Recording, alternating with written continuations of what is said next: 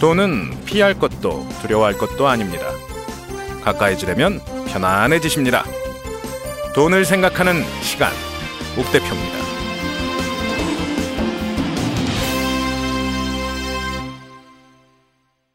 안녕하세요. 돈을 생각하는 시간, 옥 대표입니다. 오늘은 옥 대표 돈생시의 시즌을 마감하는 시간을 시작해 볼까 합니다. 죄송합니다. 갑자기 이렇게 급작스럽게 시즌을 마감한다는 말씀을 드려서요. 근데 제가 11월 이후로 사실 녹음을 서너 번밖에 못 했습니다. 이래저래 연말이다 바쁘다 뭐 광화문도 가봐야 된다 뭐 이런 어수선하다 경제 이야기 해봤자 지금 뭐 하나 싶은 생각이 들어서 좀 게을러졌던 건 사실입니다. 이 마음 좀 추스르고 폼에 좀 다시 잘 정리해서 따뜻한 봄날에 다시 시즌 2로 찾아 뵙겠습니다.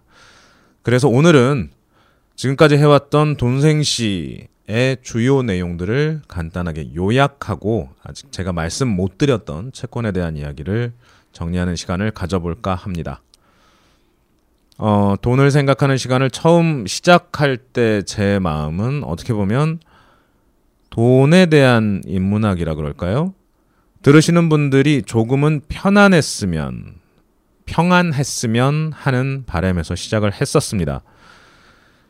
요즘 분들 인문학에 대해서 많이들 보시잖아요. TV 프로그램도 인문학에 대한 이야기가 많이 나옵니다. 사람에 대해서, 심리에 대해서, 역사나 철학에 대해서, 거기서 우리가 배워야 하는 것들, 배울 수 있는 것들, 그리고 얻을 수 있는 것들 이야기가 많이 나옵니다. 그렇게 얻은 게 우리 생활에 얼마나 어떻게 도움이 되느냐. 사실 그 또한 돈의 가치로 측정하기에는 어려울 것 같습니다. 다만 그 인문학의 이야기를 들으면서 내 삶의 방향을 정한다거나 아니면 내 삶이 편안해질 수 있는 시간을 갖는 거라 하겠죠. 저는 돈도 마찬가지라고 생각합니다. 돈을 생각하는 것이 절대 부끄럽거나 창피한 일이 아닙니다. 여기서 한 번쯤 더 생각해보고 가는 시간이 여러분의 삶을 조금은 더 풍요롭게 편안하게 해줄 거라 믿는 마음에서 지금까지 돈을 생각하는 시간 진행해 왔습니다. 다음 시즌에서는 좀 더 알차게 정해놓고 이번 시즌처럼 이렇게 생각나는 대로 상황에 따라 바뀌는 거 말고요. 조금은 더 정확한 커리큘럼을 가지고 찾아뵐 수 있도록 노력하겠습니다. 자, 정리 시작해 보겠습니다. 돈을 생각하는 시간에서 가장 주안을 뒀던 것은 돈을 벌고 쓰고 모으고 불리는 네 가지 방법에 대한 이야기를 말씀드리는 거였습니다. 먼저 번다라는 것. 그냥 회사에서 정해준 월급을 받는 게 버는 것이다. 에서 그치지 말고 조금만 더 생각해 보자는 말씀을 드렸었죠. 내가 속한 회사의 사업 구조를 알고 어떻게 회사가 돈을 버는지를 알면 내가 그 돈을 받는데 조금은 더 떳떳해질 수 있다는 이야기였습니다. 그리고 그 사업 구조를 바꿔서라도 더 많은 수익을 낼 수 있다면 나에게 돌아오는 것도 더 커질 거라 말씀드린 바 있습니다. 이게 다른 용어로 말씀을 드리면 회사의 혁신입니다. 혁신이라는 말 많이들 씁니다, 요즘에. 무언가 체계에 변화가 있지 않으면 어려우니 우리 회사를 좀 혁신해 봅시다. 혁신해 봅시다. 근데 이건 회사 입장에서 하는 얘기고요. 우리에게 필요한 혁신이라는 것은 우리가 조금 더 안전하게, 안정적으로 더 많은 돈을 벌 수 있게 하기 위해서 무언가 지금까지 일해오던 방식 말고 조금 달라져야 하는 것을 혁신이라고 할 수 있겠습니다. 이러한 일을 하는 과정에서 나 혼자서는 못하니 내 후배와 내 동료와 내 상사와 무슨 일을 추구하는 것이 바로 또 리더십이라는 이야기가 됩니다. 그리고 그 리더십을 지켜나가기 위해서 서로 의사소통하는 데에서 대화법이나 기타 다른 이야기들이 나옵니다. 지난 10여 년간 출판계에 있으면서 봐왔던 자기개발이라는 이야기는 대부분 이 과정에서 필요한 역량을 가르쳐 주는데 집중하고 있었습니다. 결국은 일 잘할 수 있는 방법에 대해서 이야기를 해준 거죠. 결국은요, 이게 일을 잘한다기보다는 내 월급을 올리는 방법, 더 잘 버는 방법, 이야기해 주는 것이었다는 말씀을 드리고 싶습니다. 이게 돈을 번다는 내용이었죠. 두 번째 이야기는 돈을 쓰는 부분입니다. 버는 것보다 조금만 덜 쓰면 남습니다. 일단 이게 첫 번째입니다. 그리고 예전과 다르게 지금은 돈을 모으기도 어렵고 평생이라도 집을 사기는 어려울 것 같고 내 부모보다 잘 살긴 힘들 것 같고 내가 뭘 어떻게 하려고 해도 잘 안 모인다. 두 번째는 쓰고 싶은 무언가는 계속 늘어난다. 훨씬 더 쉬워진 해외여행. 훨씬 더 갖기 쉬워진 물건들. 새 스마트폰이 나오면 엄청나게 좋은 조건의 할부들. TV도 싸게 사요. 해외 직구를 통하면 더 싸게 더 좋은 물건을 구할 수도 있는 세상이 돼 버렸습니다. 사방에서 나의 돈을 노리는 엄청난 마케팅 공세가 펼쳐지고 있는 세상에 우리는 살고 있습니다. 이런 과정에서 무조건 아껴 써라. 무조건 줄여 써라. 하루에 뭐 15,000원만 갖고 살아라. 2만 원만 갖고 살아라. 매일같이 쓸 돈을 벽에다 꽂아놓고 딱 그만큼만 써라. 남은 날은 축하해줘라. 뭐 이런 이야기들이 많은데요. 저는 무조건 아끼라고 말씀을 드리고 싶지는 않습니다. 우리도 살아야죠. 일하느라 바쁘고 더 갖지 못한다라는 욕구에 억눌려 살고 이런 상황에서 쓰는 것마저 내 마음대로 못한다면 나는 어떻게 살라는 말이냐라는 말에 저는 공감합니다. 다만 알고 쓰자는 얘기죠. 이것보다 더 좋은 조건으로 할 수 있는지 한 번쯤은 더 알아봤으면 좋겠다라는 거고 이게 정말 필요한 건지 한 번쯤은 더 고민해보고 썼으면 좋겠다는 이야기입니다. 그리고 썼으면 자신 있게 후회 없이 나를 믿고 그 물건을 썼으면 좋겠습니다. 쓰고 후회하는 행위가 반복될수록 주머니가 빈다의 문제가 아니라 내 마음이 허해질 가능성이 크기 때문입니다. 그리고 마지막은 뺏기지 말고 쓰자는 겁니다. 이상하게도 남의 불행 위에 자신의 행복을 쌓는 사람들이 있습니다. 일명 사기꾼이라고 하는 사람들이 존재해요. 불안하게 만든다거나 이게 더 좋다고 허위 광고, 과장 광고를 한다거나 그도 아니면 복잡하게 만들어서 이해를 제대로 하지 못하게 만드는 이상한 사기들이 세상에 많이 있습니다. 이런 건 피해 가야죠. 그리고 덜 써도 되는데 더 쓰는 경우들이 있습니다.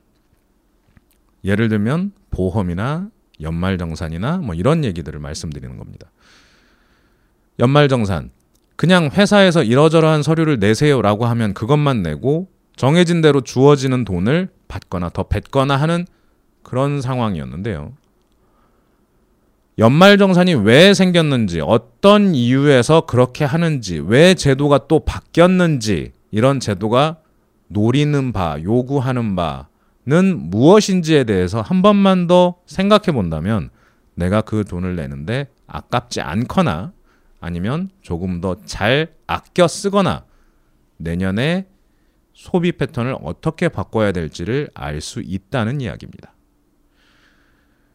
이 이야기에 대해서는 앞에서도 분명히 자세히 말씀드린 바가 있는데요. 예를 들면 이런 겁니다. 대형마트에 가서 신용카드로 쓰는 돈보다 전통시장에 가서 직불카드로 쓰는 돈이 세금 혜택을 더 많이 가져옵니다. 이런 이야기가 먼저 알고 있으면 올해 소비를 그렇게 할 수 있다는 거죠. 그렇게 해서 바르게 쓰고 후회 없이 쓰는 생활의 변화를 가져왔으면 좋겠다라는 게 두 번째 쓰고의 이야기였습니다. 세 번째는 모으고입니다. 결국은 번 것에서 쓴 것을 빼면 모으는 게 되겠죠. 그게 어디 사라지지는 않겠죠. 플러스 1만 돼도 됩니다. 마이너스만 아니면 아니면 돼요. 버는 것보다 조금만 적게 써야겠다라는 노력이 있으면 모을 수는 있습니다. 예전에는 모으는 것도 방식이 여러 가지가 있었고 거기에도 고민을 해야 될 것들이 있었습니다. 일명 서민금융 은행의 시대가 있었죠. 언제? 저 옛날 쌍팔년도에 응팔하던 시대. 금리 17%할 때 그때에는 모으는 행위 자체가 나를 부자로 만드는 시기였습니다. 근데 지금은 그렇게 모으는 것은 말 그대로 남는 걸 모아놓는 것이지 모으면서 어떻게 자연스럽게 불어난다라는 이야기를 하기에는 조금 어려운 시절이 돼버렸죠. 모으는 방법은 크게 두 가지로 나눌 수 있습니다. 하나는 자유식이고요. 하나는 적립식입니다. 제가 또 이런 단어를 쓰면 저건 무엇일까 하시는 분들이 계실 텐데요. 전에도 한번 말씀드린 바 있습니다. 이런 건 그냥 금융권에서 만들어낸 어려워 보이는 잘난 척 하기 위한 특별한 용어일 뿐입니다. 별 뜻 없습니다. 자유식은 그냥 남는 돈 아무렇게나 이번 달에는 500원, 다음 달에는 1000원 이렇게 모을 수 있으면 자유식인 거고요. 내 마음대로 그 금액을 조절한다는 이야기고요. 적립식은 매달 정해진 금액을 같은 날짜에 입금하는 거죠. 일명 적금이라고도 불립니다. 이렇게 두 가지밖에 없습니다. 적립식을 할 수 있는 여건이 되는 분이 있고 안 되는 분들이 있습니다. 버는 건 빤한데 쓰는 건 또 빠듯할 때 힘들죠. 자유식이라도 해야 되는 상황인 거고요. 쓰는 것보다 버는 게 항상 일정 부분 남는다거나 아니면 내가 이만큼을 줄이면 얼마를 할 수 있겠다거나 하는 의지가 있는 경우에는 적립식이 당연히 더 좋습니다. 정해진 금액이 나오고 그 금액만큼 또 다른 계획을 세울 수가 있을 테니까요. 가급적이면 적립식으로 갈 수 있도록 내 생활 패턴, 소비 패턴을 조절할 수 있으면 좋겠다 하는 말씀을 드리고 싶네요. 여기까지가 이제 모으고에 대한 이야기일 거고요. 마지막은 불리고입니다. 은행만 믿을 때는 모으고 불리고가 같은 말이었어요. 그렇게 막 저 금리 17% 주는 통장에다가 저금 해놓고 모았죠. 근데 지금은 그런 시대가 아닙니다. 어딘가에 투자를 해서 불려야만 합니다. 여기서부터 이제 어려워진다라고 생각하시는 분들이 많은데 딱 네 가지만 생각하면 됩니다. 불릴 수 있는 투자 대상은 주식, 부동산, 채권, 외환 이렇게 네 종류밖에 없습니다. 뭐 요즘엔 뭐 원자재나 이런 얘기도 하던데요. 가끔 이런 질문이 있는데요. 그 또한 원자재가 우리를 뭐 다 부자 되게 만들 정도로 우리한테 편의를 제공해 주지를 않습니다. 대부분의 원자재도 주식의 형태로 구입을 하게 됩니다. 그래서 결국은 주식, 부동산, 채권, 외환 이렇게 크게 네 가지로 나누어 볼 수 있을 텐데요. 그 중에서도 채권과 외환은 일반인들이 매매를 하기가 어렵습니다. 단위가 너무 커서. 가끔 채권 직접 구매할 수 있는 경우들이 언제 있냐면 집 살 때 뭐 채권 매입 해야 된다 뭐 이러면서 의무적으로 국채 나라의 채권을 사줘야 되는 경우를 제외하고 일반적으로 채권을 개인이 가지고 있는 경우는 매우 드뭅니다. 은행의 VIP 분들은 은행 PB들이 이렇게 모아서 단체로 이 채권을 사시죠. 2억씩 가지고 오시면 됩니다. 뭐 이런 경우 있습니다. 그런 분들은 채권이 있어요. 근데 우리 같은 월급쟁이들한테는 채권을 실제로 투자해 볼 수 있는 기회는 없습니다. 이때 조심해야 되는 게 저 위험 채권, 부실 채권들을 살 수 있다라고 주변에 이제 꼬시러 다니는 사자 들어가신 분들이 좀 있어요. 함부로 할 수 있는 얘기는 아닙니다. 그건 날려도 된다라는 각오와 함께 공부하겠다라는 것과 이게 돈을 못 받게 되면 가서 강짜를 부려서라도 받아보겠다라는 깡이 한꺼번에 있어야 되는 약간 위험한 분야고요. 일반인들은 채권에 가기가 어렵습니다. 외환. 외환도 마찬가지입니다. 일단 거래 단위가 너무 큽니다. 시장에서는요. 우리가 할 수 있는 외환 투자는 이 정도입니다. 외국 나갈 때 해외여행 가려고 100만 원 바꿨는데 들어오면서 보니 환율이 올라가지고 이거 다시 바꾸니까 내가 조금 이익 받네. 뭐 이런 정도가 우리가 할 수 있는 외환 투자이고요. 직접 외환 투자를 할 수 있는 방법은 거의 없다고 보시면 됩니다. 그럼 결국 우리가 할 수 있는 건 주식 투자 아니면 부동산 투자일 겁니다. 주식 투자라는 것은 어떤 기업에 투자를 해놓고 그 기업이 잘 됐을 때 과실을 나눠 먹자라는 겁니다. 그게 기업일 수도 있고 원자재일 수도 있고 뭐 가끔은 뭐 다른 형태의 물건일 수도 있어요. 주가 지수나 뭐 이런 걸 가지고 하는 것들도 있으니까요. 어쨌든 그 본질은 그 상품이 오를 것이냐 내릴 것이냐를 판단해 보는 겁니다. 공부하면 판단할 수 있습니다. 공부가 어렵다라고 생각이 되시면 가까운 것부터 하십시오. 적어도 내가 다니는 회사, 내가 일하는 업종에 대해서는 대충 알게 됩니다. 우리 회사에 납품해주는 회사나 우리 회사와 경쟁하는 회사의 사정도 알 수 있습니다.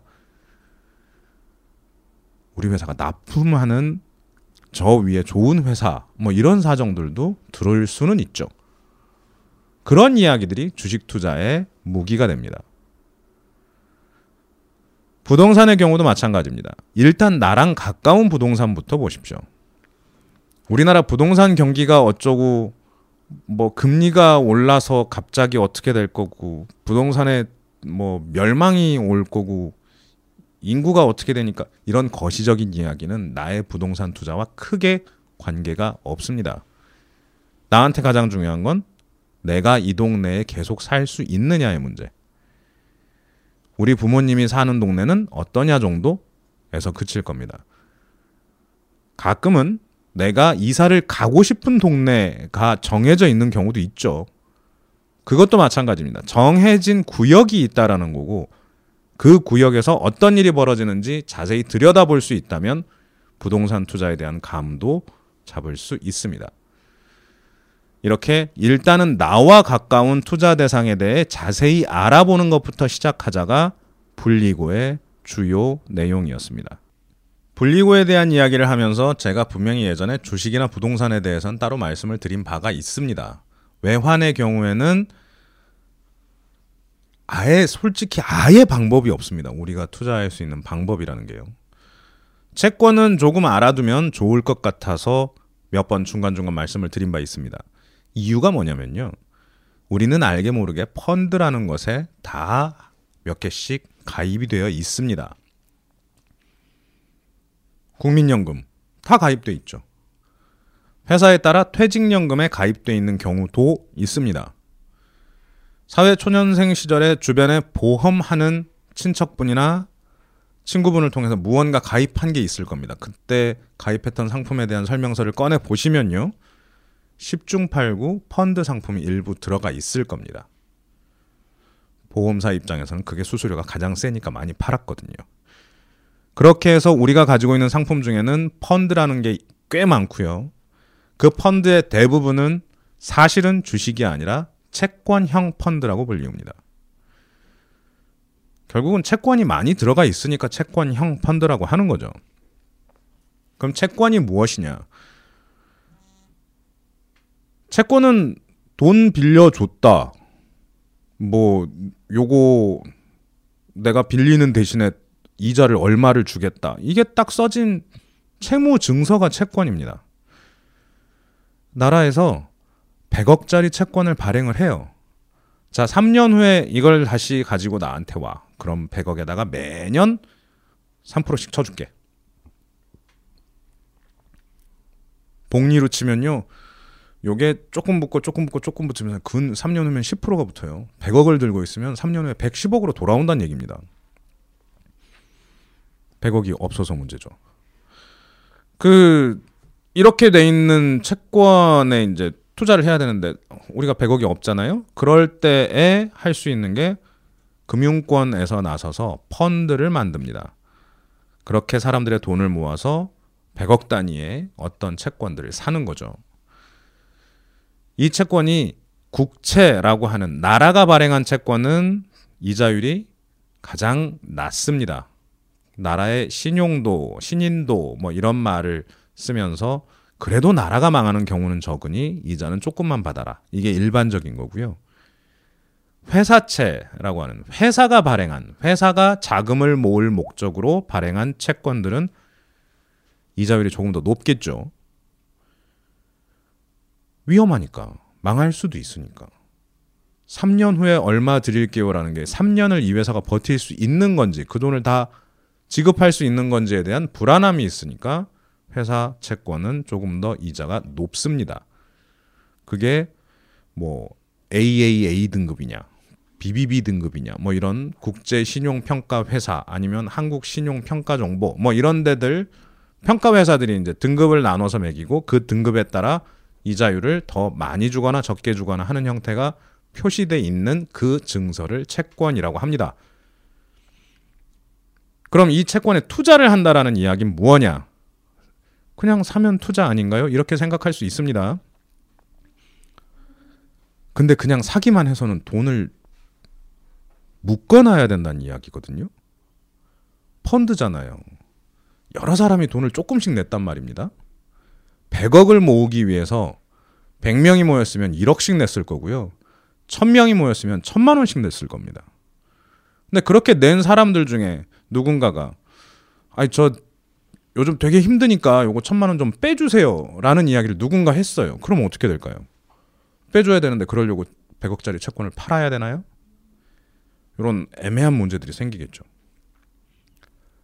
그래서 채권 펀드라는 곳은 전체 모인 금액 중에 70% 이상을 채권을 사놓고 나머지 20, 30%는 현금을 가지고 있자. 장사가 잘 될 때는 더 채우자.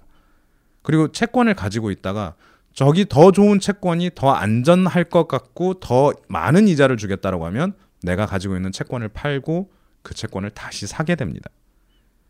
이게 채권의 거래입니다. 채권 거래가 만기가 될 때만 일어나는 게 아니고요. 중간중간에 서로 사고팔고를 한다는 거죠. 아까 말씀드렸던 대로 100억짜리 3% 국채를 예를 들자면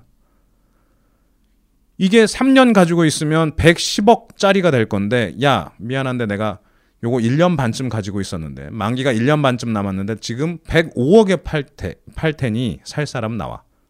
이게 이제 채권 매도가 됩니다. 그럼 누군가 그걸 원하는 사람은 사겠죠. 근데 막상 이게 딱 금액대로 사주느냐 그건 아니에요. 왜냐하면 파는 사람은 무언가 아쉬운 게 있는 거고 사는 사람은 일반적인 것보다 조금은 더 이익이 나야 살 겁니다. 그러면 합의를 봅니다. 그러지 말고 5천만 원만 깎아봐. 105억이 아니라 104억 5천만 원에 팔아라. 그럼 내가 살게. 이런 일들이 벌어집니다. 그럼 급한 사람은 또 그걸 팔아야겠죠. 그러면 나중에 산 사람은 기대 수익률이 조금 더 높아집니다. 딱 그 기간만 보유하면 5억일 텐데 지금 내가 5천만 원 싸게 샀으니 5억 5천만 원을 벌었구나. 이게 채권을 투자하고 거래가 일어나는 경우입니다. 전에도 한번 말씀드린 적이 있습니다. 금리가 오르면 오르는 상황이 되면 채권의 채권 펀드의 수익률이 떨어진다라는 말씀을 드린 적이 있습니다. 자, 이제 헛갈려 하시는 분들이 나옵니다. 다시요. 금리가 오른다라고 하면 채권의 수익률은 떨어집니다. 여기서 금리라고 하는 건 일반적으로 우리가 신문에서 보는 그 금리 맞습니다. 기준금리가 오른다, 뭐 미국이 금리를 올린다 라고 할 때의 금리를 이야기합니다. 그리고 채권 수익률이라는 것은 아까 그렇게 채권을 사고 팔고 하는 사람들이 필요에 의해서 아, 오를 것 같은데 떨어질 것 같은데 내가 지금 이 채권을 더 가지고 있으면 안 될 것 같은데 다른 채권을 사야 될 것 같은데 이런저런 필요에 의해서 거래가 일어나는 게 채권 거래입니다. 자, 보시죠. 금리가 오를 것 같다. 나는 지금 100억에 3%짜리 국채를 가지고 있는데 금리가 올라서 이제 발행되는 거가 100억에 4%짜리가 나왔다고 쳐요.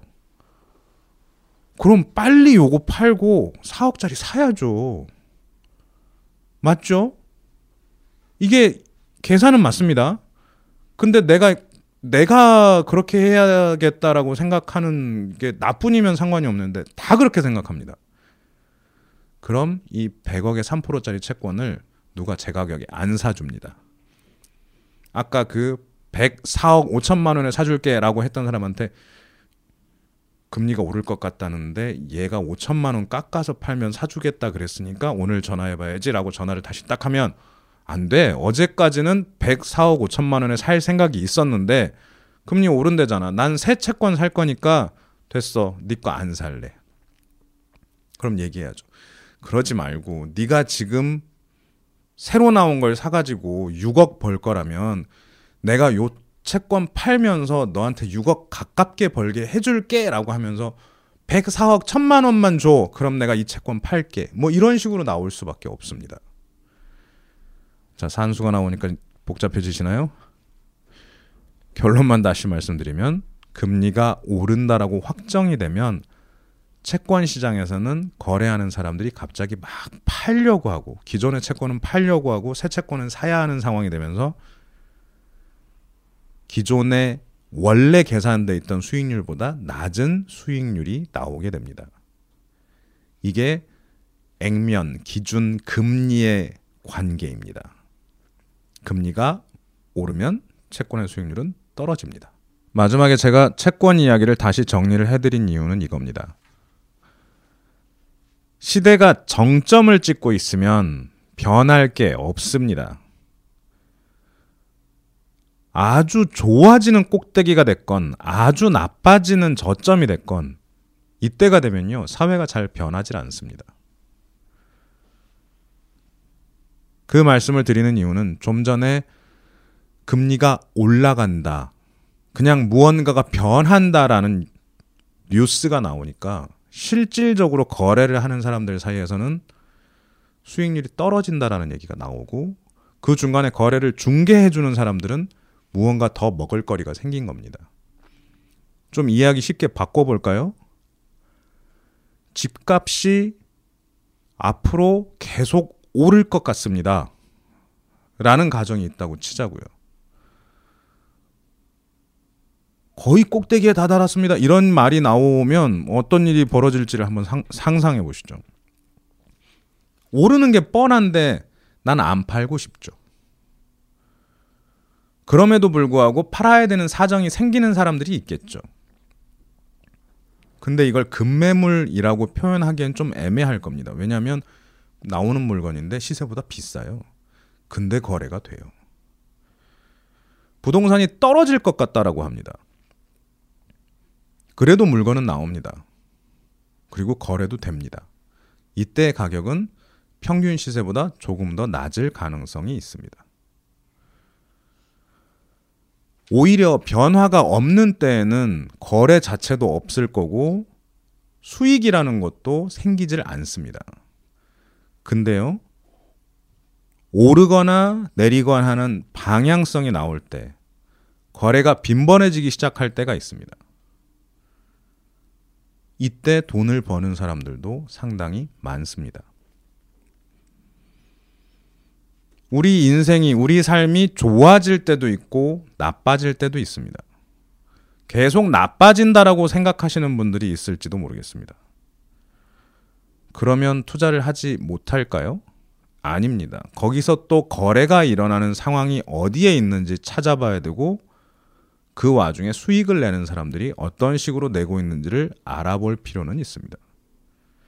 제가 채권 이야기를 장황하게 한 건 이런 어떤 변동기에 오면 거기엔 수익이 있다라는 겁니다. 그 시기에 맞는 투자 대상과 투자 방법이 있다라는 얘기입니다. 인생을 사는 것도 특히나 요즘 시대를 사는 청춘들에게는 미래가 그리 낙관적이지만은 않습니다. 뭐 전에도 분명히 말씀드렸습니다. 이건 여러분 탓이 아닙니다. 이렇게 만들어낸 우리 위 선배들, 우리 사회 이렇게 만들어낸 정치인들 외부 세력들에 의해서 만들어졌고요. 우리가 이 시기를 거치는데 왜 힘드냐면 이 시기를 거쳐가도록 교육받은 게 없기 때문입니다. 생각하는 힘을 가지지 못했기 때문입니다. 그건 우리가 공부해야 되면서 또 헤쳐나갈 수 있는 부분이라고 생각합니다. 어쨌든 세상은 계속 그렇게 어렵습니다. 그런데 우리는 여기서 자학만 하고 있을 수는 없을 겁니다. 조금은 더 나은 우리의 삶을 찾기 위해서 조금은 더 긍정적이어야 되고 공부해야 되는 시기라는 겁니다. 그리고 그 공부 와중에 우리가 가져갈 수 있는 여건도 우리가 가지고 가지고 가지고 갈 수 있는 수익도 분명히 존재합니다. 변동기엔 어딘가에 수익이 있습니다. 조금만 눈을 돌려보시면 또 이 와중에 무언가를 하고 있는 사람들이 있다는 걸 알게 되실 겁니다. 그게 돈에 대한 관심이고 철학이라고 생각을 합니다. 돈을 벌고 쓰고 모으고 불리고의 과정에 버는데도 공부가 필요했고요. 쓰는데도 나의 자제와 노력과 생각하는 힘이 필요했고요. 모으는 건 그거에 비하면 살짝 적죠. 불리는 거는 더 많은 노력과 공부를 필요로 합니다. 그리고 그 공부를 하다 보면 딱 내 앞으로 오는 기회 말고요. 내 옆으로 흘러가는 기회라도 살짝 잡아볼 수 있는 힘이 생길 겁니다. 돈을 생각하는 시간이 그 지나가는 돈의 흐름에 올라타는데 벌고 쓰는데 나의 철학을 확립하는데 작게라도 도움이 됐으면 하는 바람입니다. 지금까지 시즌 1을 들어주신 여러분들께 다시 한번 감사의 인사를 드리고요. 요 다음에 만날 땐 조금 더 체계화된 모습으로, 조금 더 정제된 모습으로, 조금 더 풍부한 컨텐츠로 다시 찾아뵙겠습니다. 지금까지 들어주셔서 감사합니다. 욱 대표였습니다.